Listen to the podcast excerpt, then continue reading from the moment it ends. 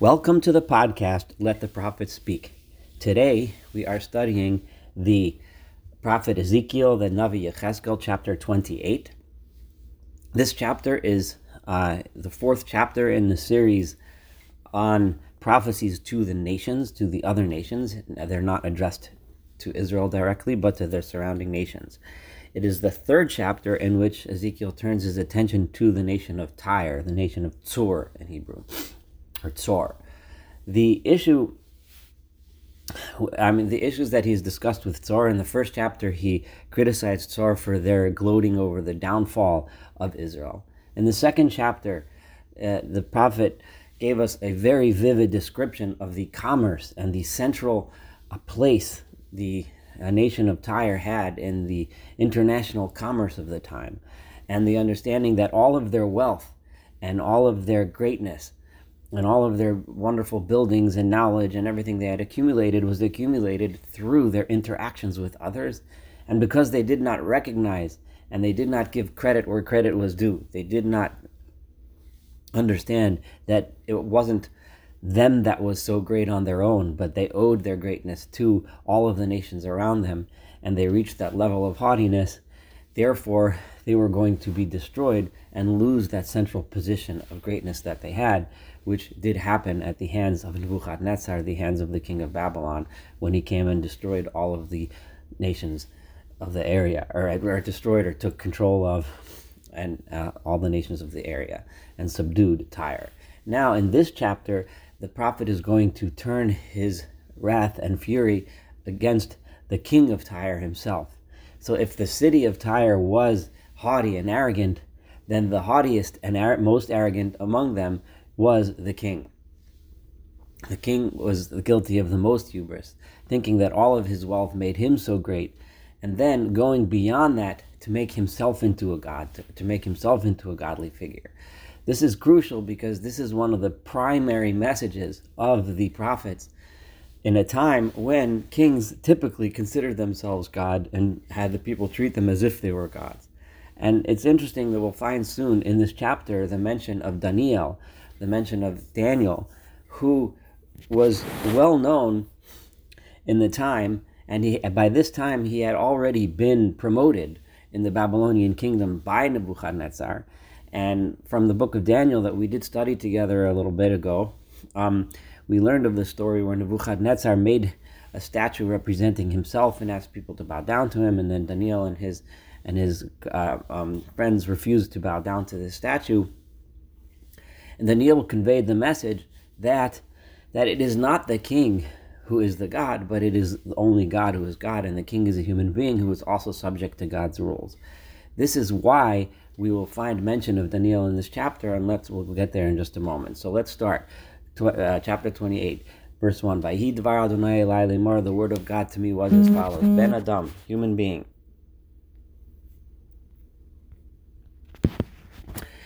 Emar l'negid sor, say to the prince or the head of Tyre, Ko amar so says the Lord God, Ya'an gaval because you have been so arrogant, Vatomer Elani, and you have said, I am a God. Moshav Elohim Yoshavti. I sit in, uh, on a throne of, of God, believe Yamim in the heart of the seas. You know, because Tyre was an island. Viato Adam. But no, you are not a God. You are just a human being below El. You are not a God. Vatitain Libcha. But nonetheless, you made your heart Kalev Elohim as if you are. a the, the heart of a, of a God. That's how you made yourself feel. Daniel, are you smarter than Daniel? In as if you don't uh, hidden things are not are not hidden from you. In other words, you think you're so smart that you know everything, even the hidden secrets. Daniel has already taught us that this is not the approach of a king. This is not how a king should feel, but a king needs to understand that he is subservient to God just like everyone else. You think that it was in your wisdom and in your understanding that you've made all this wealth, and that you have uh, collected all of this silver and gold in your treasuries. You think that it was by your great intelligence that you've done all this trade and commerce and you've increased your wealth. And your heart became arrogant because of your wealth. Therefore, so says the Lord God,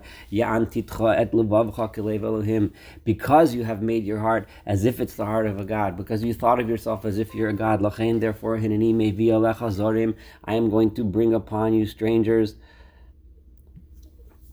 Goyim, uh, uh, ruthless and, and dangerous nations, and they will unleash their swords on the beauty of your wisdom, what you think is so great, and they will strike down all of the the this the, I, the, I see the translation, all of the splendor that you think is so great. They will take you down to the ground to below the ground. And you are going to die the the the the death of people slaughtered in the heart of the seas. Amar tomorrow, Limani, should you say that I am a god in front of the people who are coming to kill you? Are you going to say that to them? All of a sudden, you're not going to be such a god anymore. No, adam, you're just a human being below el. You're not a god biyad. Once you get into the hands of those that are going to destroy you, you'll see who you really are. Mosei arelim tomus biyad zorim. Um, you are going to die the death of strangers in the hands of strangers. Ki anidi barti, because I spoke this. No Adonai so says the Lord God. By By the way, I want to mention that archaeologically, uh, we know, and historically, we know the king of Tyre eventually.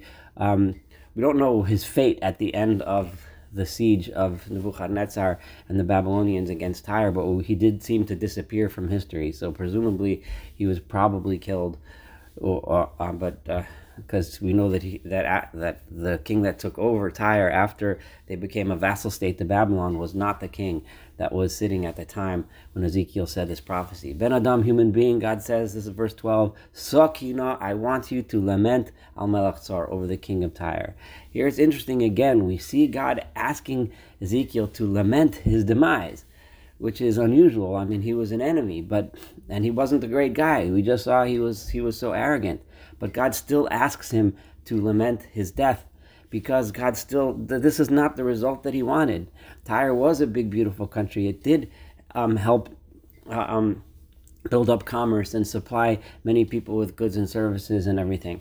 God doesn't want it to end this way, but because of arrogance, it did. So God still wants uh, Ezekiel to say a lament. V'amartalo, and I want you to say regarding him. Ko amar Adonai Elim, so says the Lord God, atacho same tachnis. You were the the perfect seal. Uh, Malei you were full of wisdom, uchlil yofi, and you were you were the um perfect in beauty. Be'eden gan Elohim Yisa, you lived in the in the Eden, in the Garden of Eden of God. Kol even yikara every valuable precious stone was would decorate you. Odem pitadav halom. These are names of beautiful stones. Tarshish shoham v'yashvei. These are other stones. Sapir nofech v'varkas v'zahav. These are uh, lapis lazuli, jasper, sapphire, turquoise, emerald, and gold. Meleches tupecha. The the um the the, the, the, the gold was the work of those that that that shaped it and formed it for you, bach, and they dug it out for, from the ground for you, mined it for you. Biyom hi They were all um, prepared for you in the day that you became a country. At kiruv, I made you beautiful like a cherub. This is so unusual that God is giving such incredible praises of beauty to to uh, a foreign king but the point is, is that he was, and, and Tyre had the potential to be, and did at certain times in history, be a tremendous um, force for good in the world. You are cherub with who uh, who is um, who has outstretched its its wings that cover because if you think of the cherubs over the tabernacle over the ark uh, uh, of the covenant, you think of the the cherubs' wings covering. So is the wings are stretched out to cover over. Unusaticha bahar kodesh Elohim I put you on the uh, on the mountaintop Kodesh Elohim Yisa, you were on God's holy mountain. This is unusual because these metaphors are typically used to describe Jerusalem, but here God is using these metaphors to describe another city. And this just goes to show that a city like Tyre could also be Kodesh Elohim, could also be holy if they got the message and if they used their force for good. You walked among stones of fire, meaning you were powerful and strong and you were able to withstand anything. You were perfect in your ways, from the day you were created. In other words, from the day you were created, you also had the potential to be perfect. Until your sin was found in you. In other words, you also started off with so much potential. You were perfect, but you ended up messing it up yourself. Because of all of your commerce, what happened? You ended up with oppression and lawlessness and greed within your city. Therefore, I am going to tear you down from the mountain of God that you could have and should have and at some time maybe was on. And you that that cherub that had those outstretched wings, I am going to destroy you mitoch abneish from among those stones of fire that you used to be strong enough to walk through, but no longer. It was because of your beauty you became haughty and arrogant. You wrecked and ruined your wisdom, and uh, uh, because of your beauty. In other words, your your your um, material wealth and your material greatness caused you to destroy and and wreck the wisdom that you had. Al I have thrown you to the ground. I have put you in front of other kings so that they can stare at you and see that you're just a nobody. It's because of the, the immense amount of your sins. Because your your your trading turned into dishonest trading. Therefore. You have defiled your holy place. In other words, that indeed was holy. The commerce and trade that they created around the world was wonderful, but once it turned to greed, to cheating, to dishonesty, to oppressing the poor, then it to arrogance, then it became a source of your destruction. I'm going to take out fire from you, and that fire will consume you. The fire from within you will consume you. The greed itself will consume you. I'll make you as ashes on the ground, in front of all those who see you.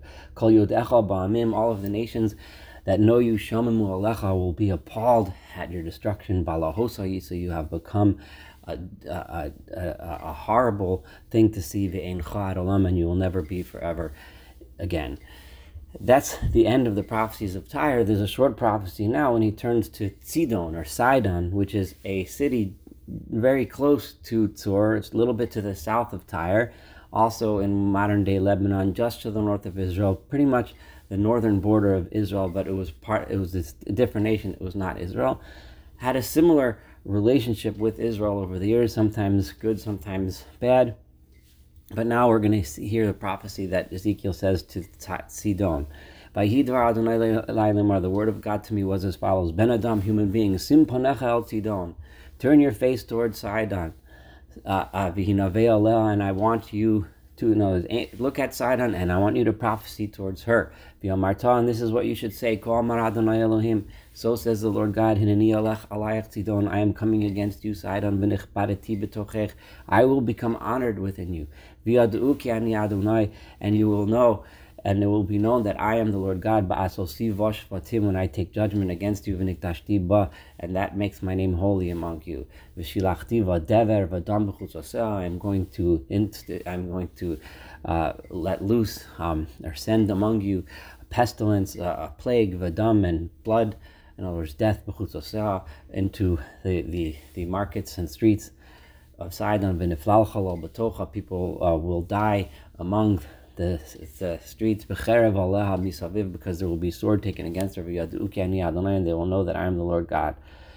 The lo and and he didn't start this way exactly the same as the other nations and say what the sin was, but we do get a hint of what Sidon did wrong.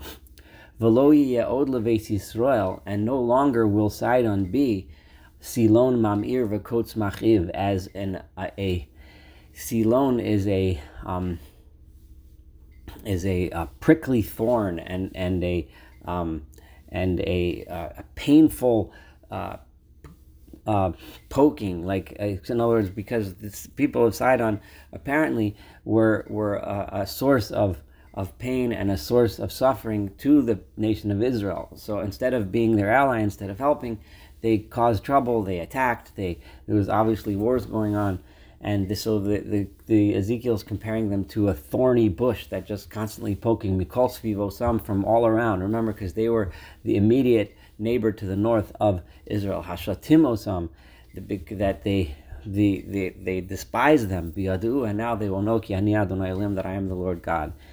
In the end, the last couple verses of this chapter is still being directed towards the nations, but God is informing the nations, the, those nations, almost all of the prophecies ended ve'en that you will not come back, you will not exist. Because those other nations will not ever learn their lesson. However, the, the, the ultimate lesson that they're going to learn, the message of the true God, is when they see that those that do eventually learn the lesson. The people of Judah, who Ezekiel has taught us and the other prophets have taught us, will be destroyed, will go into exile, but they will, when in exile, eventually come back to God. They will eventually come back and learn the lesson to teach the rest of the world. The ultimate end will be when the people of Israel come back. This is verse 25. So says the Lord God, Bekabtzi et base Israel, when I gather the house of Israel, min from all of the nations that they were scattered among them. And through them I will become holy in the eyes of all the nations. In other words, all the nations will look at them and learn the same lessons and be part of that same redemption. And the people of Israel will come back to their land. Asher natati le'avdi that I gave to my servant Jacob.